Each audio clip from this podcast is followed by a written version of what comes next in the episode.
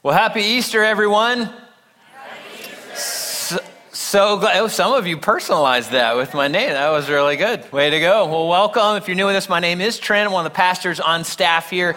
And today, what I'd like to do as we celebrate Easter is I would like us to go back to that original Easter week and kind of walk back through some of the events that happened starting on Palm Sunday, which for us was symbolized last week and then walk up to what happened on Resurrection Sunday. And I'd like us to do this kind of through the eyes of one of Jesus' closest followers. So this is going to sound a little bit weird, but I would like you to kind of assume the role of one of Jesus' followers, like pick a name, like who you want to be this morning.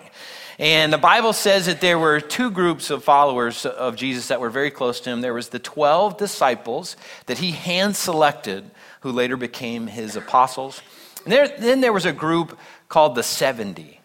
The 70 was a mixture of men and women who followed Jesus closely. So for guys, uh, we've got at least 12 names that we're aware of that you could pick. So you could pick Peter, James, John. Don't pick Judas. Didn't go so well for Judas. Ladies, I suggest you pick the name Mary. All the Marys followed Jesus. So uh, take a second, tell the person next to you the name that you have chosen this morning. All right, go ahead, like the person next to you. All right, everybody got your name? All right, here we go. So we're going to walk with Jesus through the events of Palm Sunday to Resurrection Sunday as one of his early disciples. So on Palm Sunday, uh, we're with Jesus, and we go from the Mount of Olives down through the Kidron Valley across, and we go up into the gates of Jerusalem.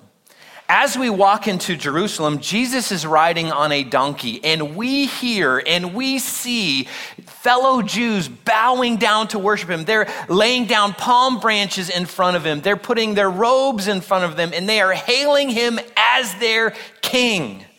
And there's just this excitement in the air, this buzz in the air, and we are super excited about this. And we think just maybe they're going to appoint him as the king of the Jews and we can defeat the Romans and be a nation again under God. And we're just excited about what's happening in that moment. We're not exactly sure what's going to happen next, but we can't wait to see. And then on Monday, we go with Jesus again back into Jerusalem. And this time we go into the temple. And Jesus does something that's very uncharacteristic for him. He walks into the temple, he looks around, and he sees people using it as a marketplace, not a place of prayer. They're buying and selling things.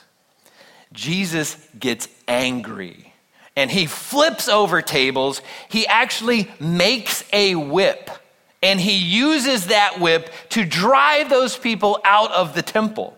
All right, now here we are following Jesus, and, and our minds are whirling like, this is not characteristic for Jesus. This is a little bit weird. He actually made a whip and he's using it. This is craziness. But if he's going to be our leader, we like the confidence that he has. He sees a problem and he solves a problem. He steps in and fixes that problem. So this is kind of great. He's made a whole lot of people angry. He's going to have to do a little damage control after this, but we like his passion. Then on Tuesday, Jesus gets a little hungry. We're kind of walking along. He sees a fig tree, goes over to that fig tree, and he's looking for a snack. There aren't any fig Newtons there. So Jesus curses the tree and it dies. Now, we're watching that thinking, well, that's weird. What did the tree do? That, that's strange. But Jesus, that little trick could come in handy especially verse, versus our political and military enemies. Maybe you could just curse them and they will die and they'll know not to mess with us.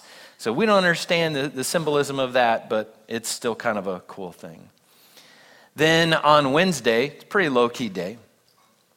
On Thursday, we're going to celebrate the Last Supper with Jesus. We don't know it's the Last Supper, but we're excited because Jesus has told us there's going to be a professional painter there We've never had our picture taken before. So we think, you know what, I'm going to put on my best robe. I'm going to look sharp for this picture. And, and even though it's a little bit weird, the painter wants us all to sit on the same side of the table. We don't normally sit that way, but that's a little strange. He wants us to wear these little things on our head he calls halos. Don't get that either, but we're excited to be at dinner with Jesus. And then Jesus does something that is very characteristic for him. He takes his robe off, he wraps a towel around his waist, and he gets down and he washes our dirty feet. And we're thinking, like, ah, that shouldn't happen. Like, you're the teacher, you're the rabbi, we're the students, we should be washing your feet. And yet, here Jesus is washing our feet. And he says, like, this is the example I want you to follow. I've washed your feet. Now I want you to go and serve other people in the same way, have the same heart, have the same passion for for serving others. It's not about people serving you, it's about you serving other people.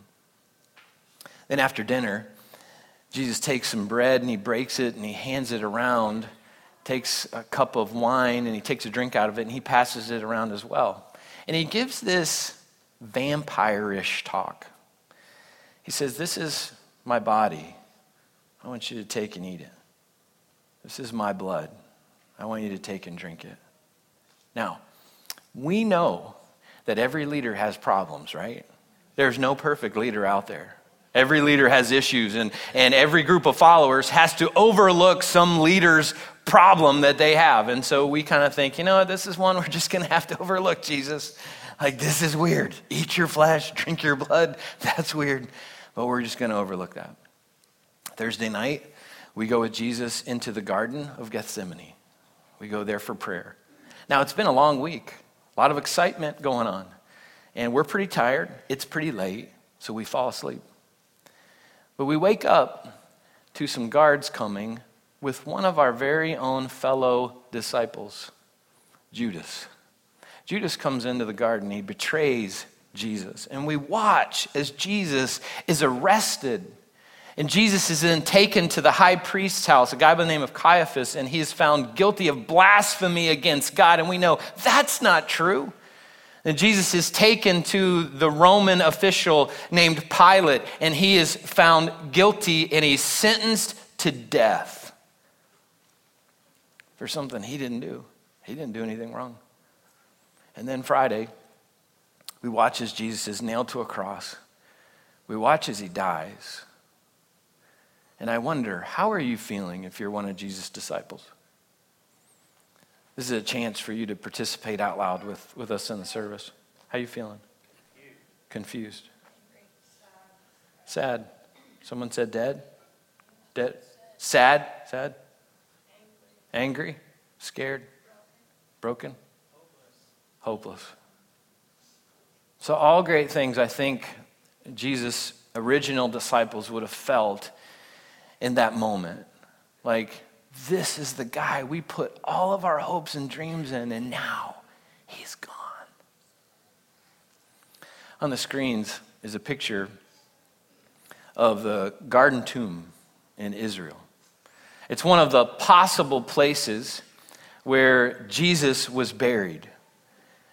And uh, there's several places where he could have been buried, but this is just one of those possible places. And, and as you can tell, we have our own version of the garden tomb here on stage with me. And uh, in the first service, we had Betty Joe and her husband David who helped put this together. So they're not here right now, but would you like thank them from the creative media team? So we're going to use this today to help us kind of understand what was happening around the tomb. So, uh, what happened before Jesus died was he told everybody, uh, you know, it's okay, I'm, I'm going to die, but after I die, I'm going to rise from the grave in three days. And the religious leaders who had Jesus killed were worried that his disciples were going to come and steal the body out of the tomb and then claim, oh, he's risen from the grave like he said would happen. And they thought, you know, if that happens, we'll be worse off than before we had Jesus executed. So we've got to do something here. So they go to the Roman governor, Pilate, and they ask permission to seal the tomb. Now, we're not exactly sure how they sealed the tomb completely. We know a few things, but there's a few speculations that we have. So, what we do know is scripture tells us that they rolled a large stone in front of the entrance of the tomb.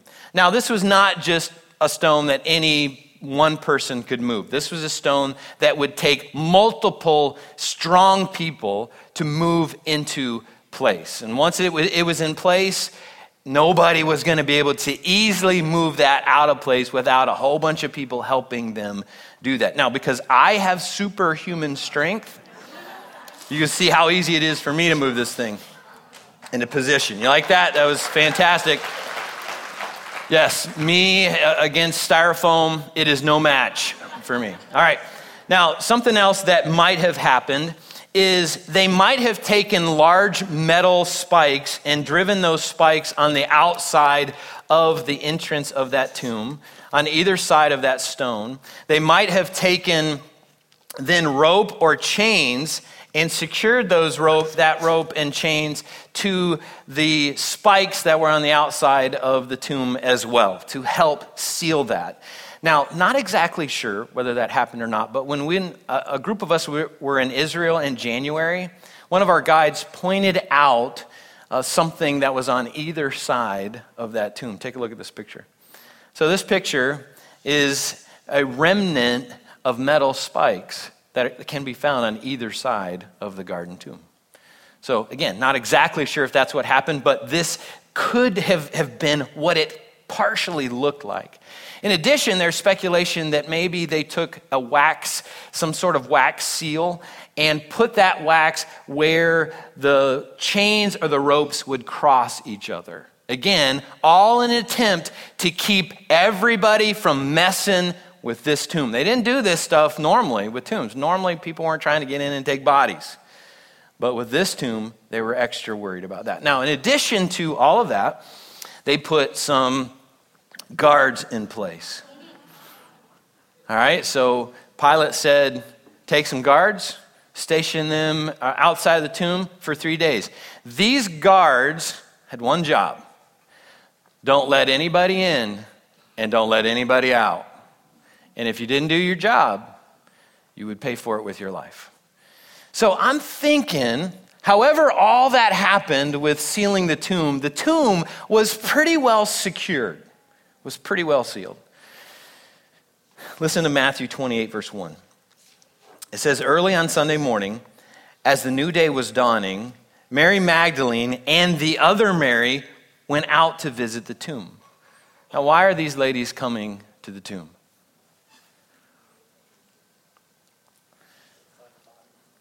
To put ointment on the body?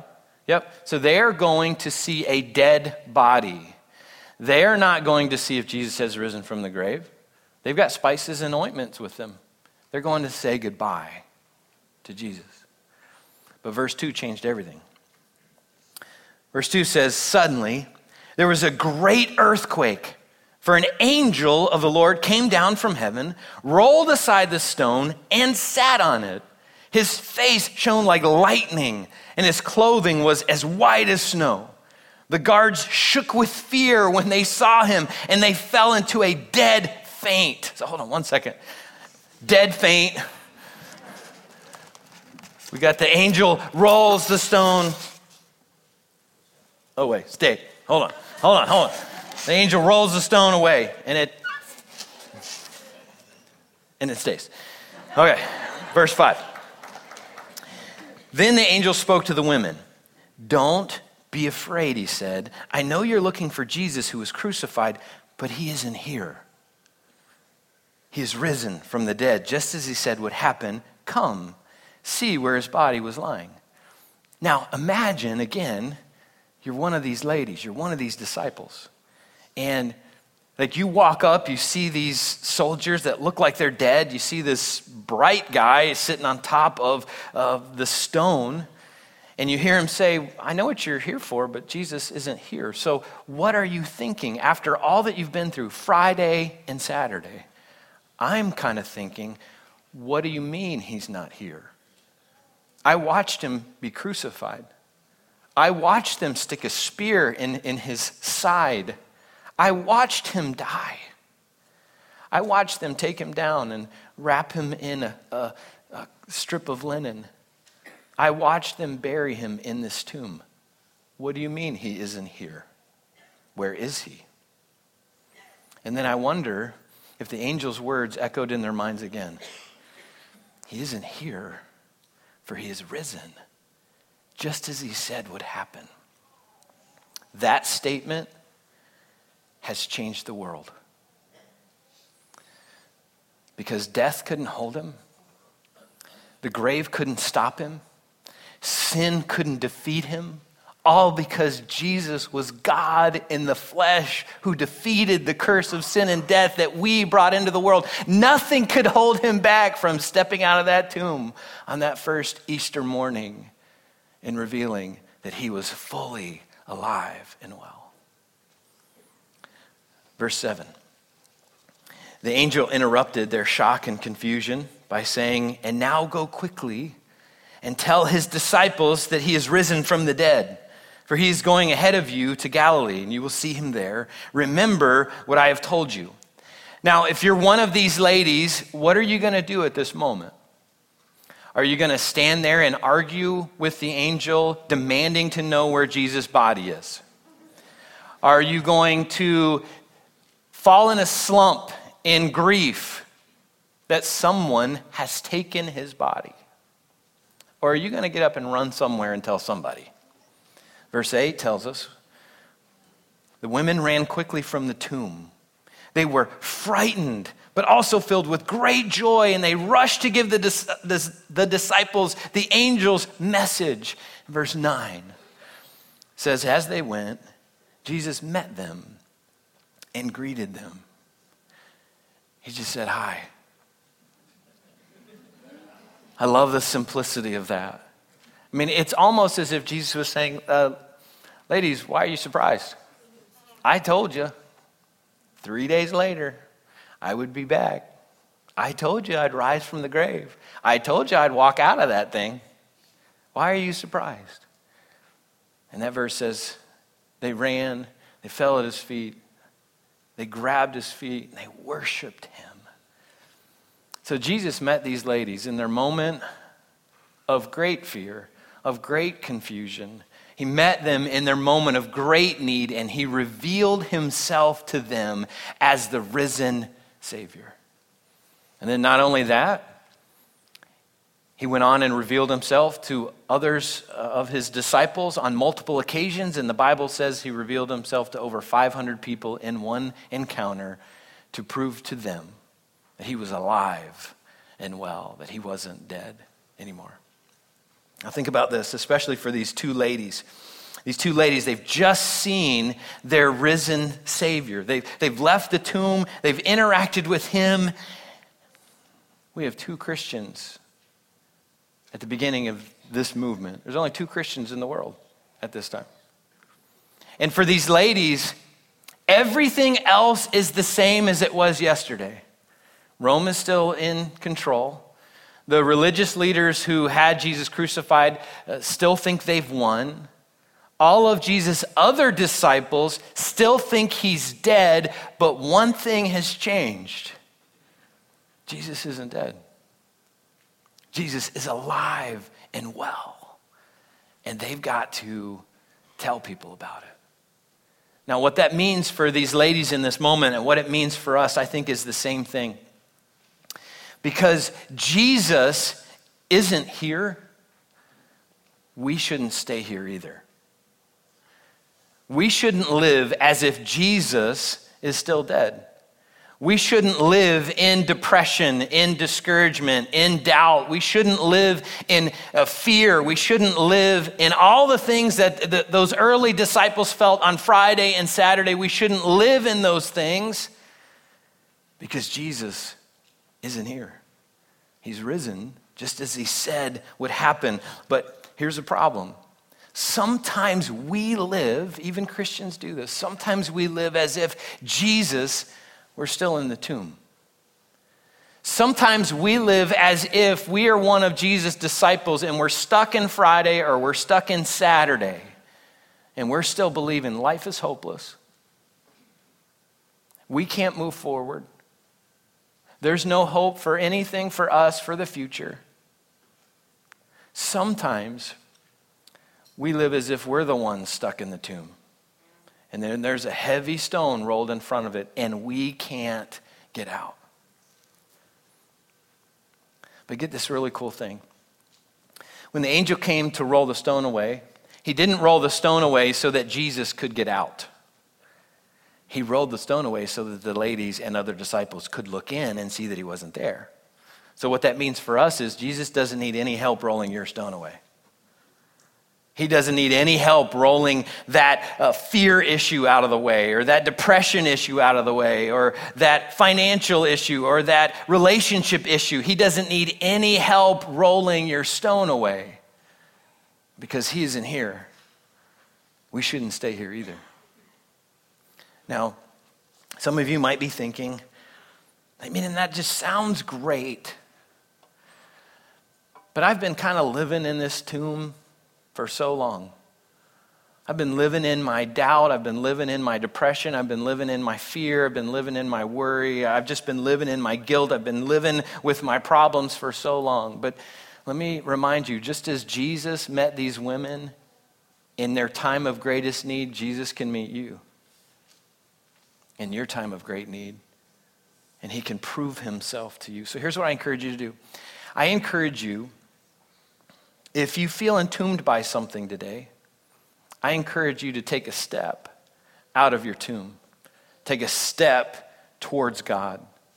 Take a step towards Him. So if you feel imprisoned or entombed by something, maybe depression or, or fear or shame or guilt or unforgiveness or bitterness or anything that, that tends to keep you stuck in the back of your tomb, let me remind you Jesus isn't here. He's fully alive and well, and He invites you to live the abundant life that He died so you can have. So today, will you take a step out of your tomb with Jesus? Some of you might be battling large amounts of doubt doubt that Jesus can help you doubt about his resurrection. You may look at all this and go like, ah, I don't know that I, I believe all that. So if you're in that spot where you're battling some doubt about Jesus and what he can do for you, I've got a, a gift for you that I'd like you to take on your way out today. On your way out, someone's going to hand you a copy of this book. This book is called The Case for Easter. It is written by an investigative journalist, a guy that used to work for the Chicago Tribune. His name is Lee Strobel. And one, at one point in Lee's life, his wife became a Christ follower. He was an atheist. And he was really bothered by that. So he said he spent two years using all of his investigative skills to disprove Christianity so that she would come back and they would go back to life as normal. After two years of studying Christianity, he said it takes more faith for him not to believe in Jesus than it does for him to believe in Jesus. And he put his faith and trust in Jesus as Lord and Savior. And he wrote a book called The Case for Christ. And there's a movie that's come out by that name as well. He also wrote a whole series of books, and this is one of the books in that series The Case for Easter. And listen to some of the things that he addresses in this book. Chapter 1 in that chapter, he addresses the medical evidence and he answers the question Was Jesus' death a sham and his resurrection a hoax? If you've ever felt that, he's asked that question. He's gotten some real answers for that. In chapter 2, he deals with the evidence of the missing body. Was Jesus' body really absent from his tomb? And then in chapter 3, he looks at the evidence of appearances. Was Jesus really seen alive after his death on the cross? So if you've ever had those kind of questions about Jesus, about his resurrection, here's a book that provides some real answers for the real questions that you may have. So I encourage you to, to read this. It's a small book. You could probably read it in uh, one sitting. Now, I did not get a thousand copies of this book. I, I probably should have. I got 400 copies of this book. So, what I hope that you'll do on your way out is take one copy per family. So if you're a single person, just grab one book. If you're a family of six, how many books? Yeah, one book. Awesome. Way to go. You're, you're alive and well and doing math on Sunday morning. Now, another thing that I encourage you to do, and it should be inside these books, is a little card, invitation card to our next series. It's called Objections to the Christian Faith. It's based on a survey that we did in January. So, back in January, we invited our church family to submit any objection that they may have had in their lives, or a family member has, or a friend has to the Christian faith. And we took all of that data, we put it into categories, and we came up with the top five objections that we're going to deal with in this next series. So, on the back of this card, it tells you what the objections are. So, the first objection, the biggest objection, that many people have to putting their faith in Jesus is Christian hypocrisy. Christians who don't live like Jesus. So if you've ever had that as one of your objections, or you know somebody that's got that as an objection, I encourage you to come and invite them to come to this message with you. We're also going to look at how can we know that God exists? Like, can we really know that? Is that really even possible? We're going to try to answer the question if God does exist, why does he allow bad things to happen? Then we're going to look at how can Christianity claim that it's the only way to heaven?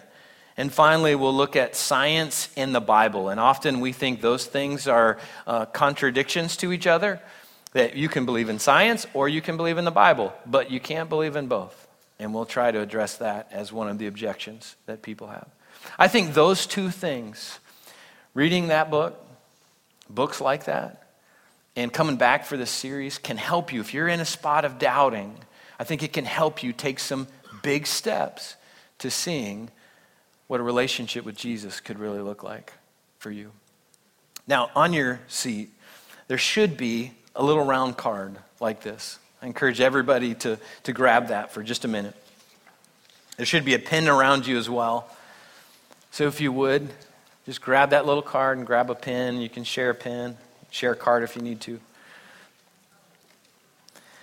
On the front side, it says, I'm stepping out of my tomb because Jesus is risen.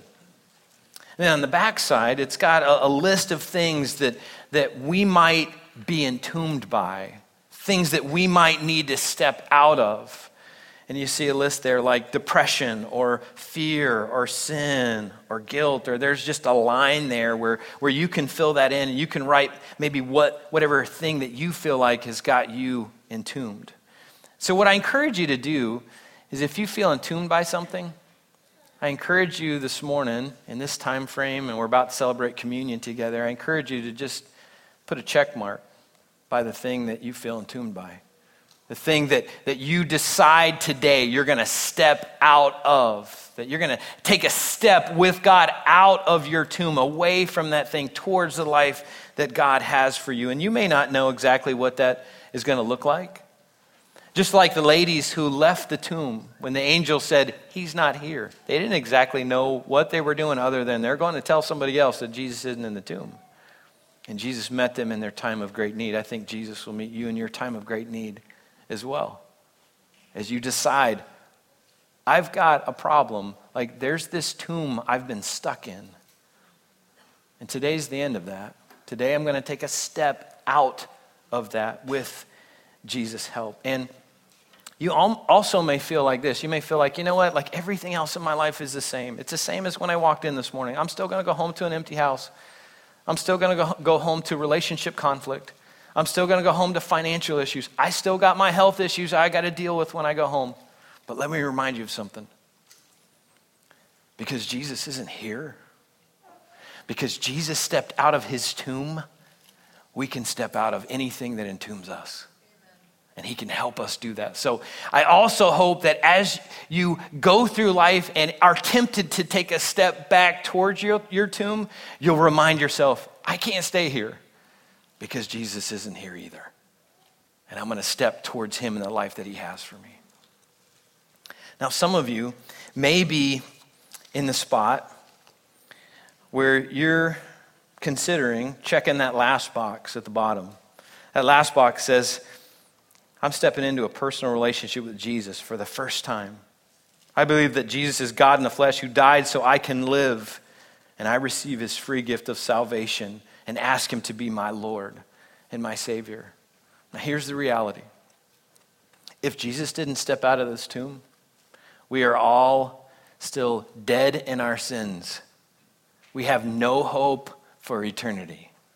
but because Jesus stepped out of that tomb. We literally can step out of our tombs. Literally. Because of Jesus' resurrection, that means after our death on this earth, we will be resurrected. And we will have the opportunity to live forever in a real place called heaven with our risen Savior. So if you're at that spot where you said, you know, I've never made that decision for me today, like I've never made that decision before, and you sense that God is inviting you into that personal relationship, I hope that you'll check that box. Now, does checking a box give you eternal life? Nope. You're not going to be able to stand before God one day and say, um, I checked a box. You should let me into heaven. It's not about checking a box, it's about a decision that you make in your mind. It's about believing that not only did Jesus die, but Jesus rose from the grave. And it's about inviting him to be your personal Lord and Savior. Listen to Romans 10:9. Romans 10:9 says, "If you confess with your mouth that Jesus is Lord and believe in your heart that God raised him from the dead, you will be saved." So if you'd like a personal relationship with Jesus that can last forever, and you've never made that decision before, I hope that you'll check that box. Make that decision in your mind, in your heart, and announce it through checking the box. We had three people do that in the first service today. Three people put their faith and trust in Jesus as their Lord and Savior for the first time in their lives. And you could join them as well. Now, for anybody who's marked anything on this card, what I hope you'll do is I hope you'll bring your card up when we celebrate communion. So, we're about to celebrate communion, and, and just bring your card up and, and place it in one of our um, little baskets that we have on the table. And what's going to happen to these cards is these cards are going to be given to our elders and our prayer team. And our elders and our prayer team are going to be praying for you, praying that, that you will step with Jesus away from whatever is holding you back. If you want us to know you by name, put your name on the card, but you don't have to. If you want us to pray for you specifically, feel free to, to write a prayer request on there, and we'll get that and we'll be praying for you. Now, let me explain how we do communion here at Epic, and then we'll do that. So at Epic, we believe communion should be available to anyone who's put their faith and trust in Jesus as their Lord and Savior. So if you've done that before in your life, or if you've done that today for the first time, or you're going to do that today for the first time, then we invite you to celebrate communion with us. We have six different tables set up for communion. We have two up front, we have four in the back. In just a minute, I'm going to read a passage out of 1 Corinthians, and then I'm going to pray. And at the end of my prayer, our worship team is going to come out and guide us through a communion song. And at, at that point, you'll be free to get up out of your seat and move to any one of these tables. And as you come up to one of these tables, if you have a card, just go ahead and drop your card down. And then pick up the communion elements. So the communion elements involve little pieces of bread or, or crackers. And that represents Christ's body, which was broken for us. And then the little cups of juice, which represents Christ's blood, which was poured out for us. So as you pick up those two elements, you can step off to one side. You can go ahead and sit back down while the, the worship team is guiding us through this final song. And then I encourage you at some point during this song to pause for a prayer, a prayer of thanks to God for the reality that because He isn't here, we can have eternal life.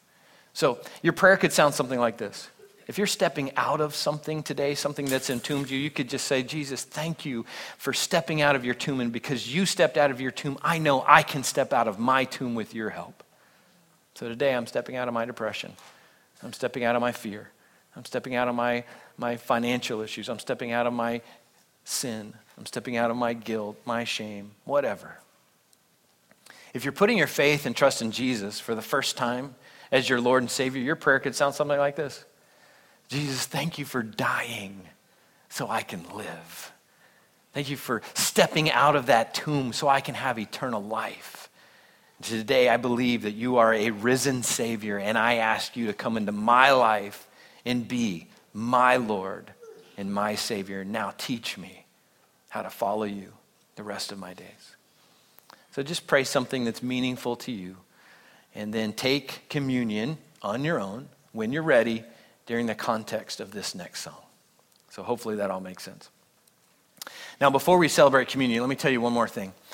So, in January, early January, I was working on what we were going to be talking about today. And I wasn't really sure, I had some ideas, but I wasn't really sure which ideas I was going to chase down. I came across Matthew 28, 16, or verse 6, where the angel said, uh, He is not here, for he is risen. I thought, you know, that's got some traction. I, I'm not exactly sure what to do with that, but we'll spend some time fleshing that out and see if that's something that God might want us to address.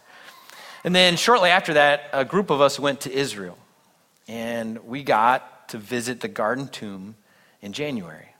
So when I was at the garden tomb, I walked up to the tomb to look in just to see if he was there, you know, just checking. And on the door of the tomb, obviously the door is new, they put that there for security reasons, but on the door of the tomb is a sign. This is what the sign says. So I'm working early January trying to figure this out. I go on this trip, I walk up to the tomb, and God saying to me, Hey, Trent, you got to remind everybody, I'm not here. And because I'm not here, they shouldn't stay here either. So go and tell them that because I've stepped out of my tomb, they can step out of their tomb as well. So that was a really cool confirmation for me of what God wanted us to talk about today. Listen to what 1 Corinthians 11 says. It says, On the night when he was betrayed, the Lord Jesus took some bread, gave thanks to God for it then he broke it in pieces and said, This is my body, which is given for you. Do this to remember me. In the same way, he took the cup of wine after supper, saying, This cup is the new covenant between God and his people, an agreement confirmed with my blood. Do this to remember me as often as you drink it. For every time you eat this bread and drink this cup, you're announcing the Lord's death until he comes again. And one day, folks, He's going to come again. So let's pray together. God, thank you so much for the reality that Jesus is not in the tomb, that Jesus has risen from the grave. He's defeated the curse of sin and death that we brought into the world, and He made it possible for all of us to have eternal life.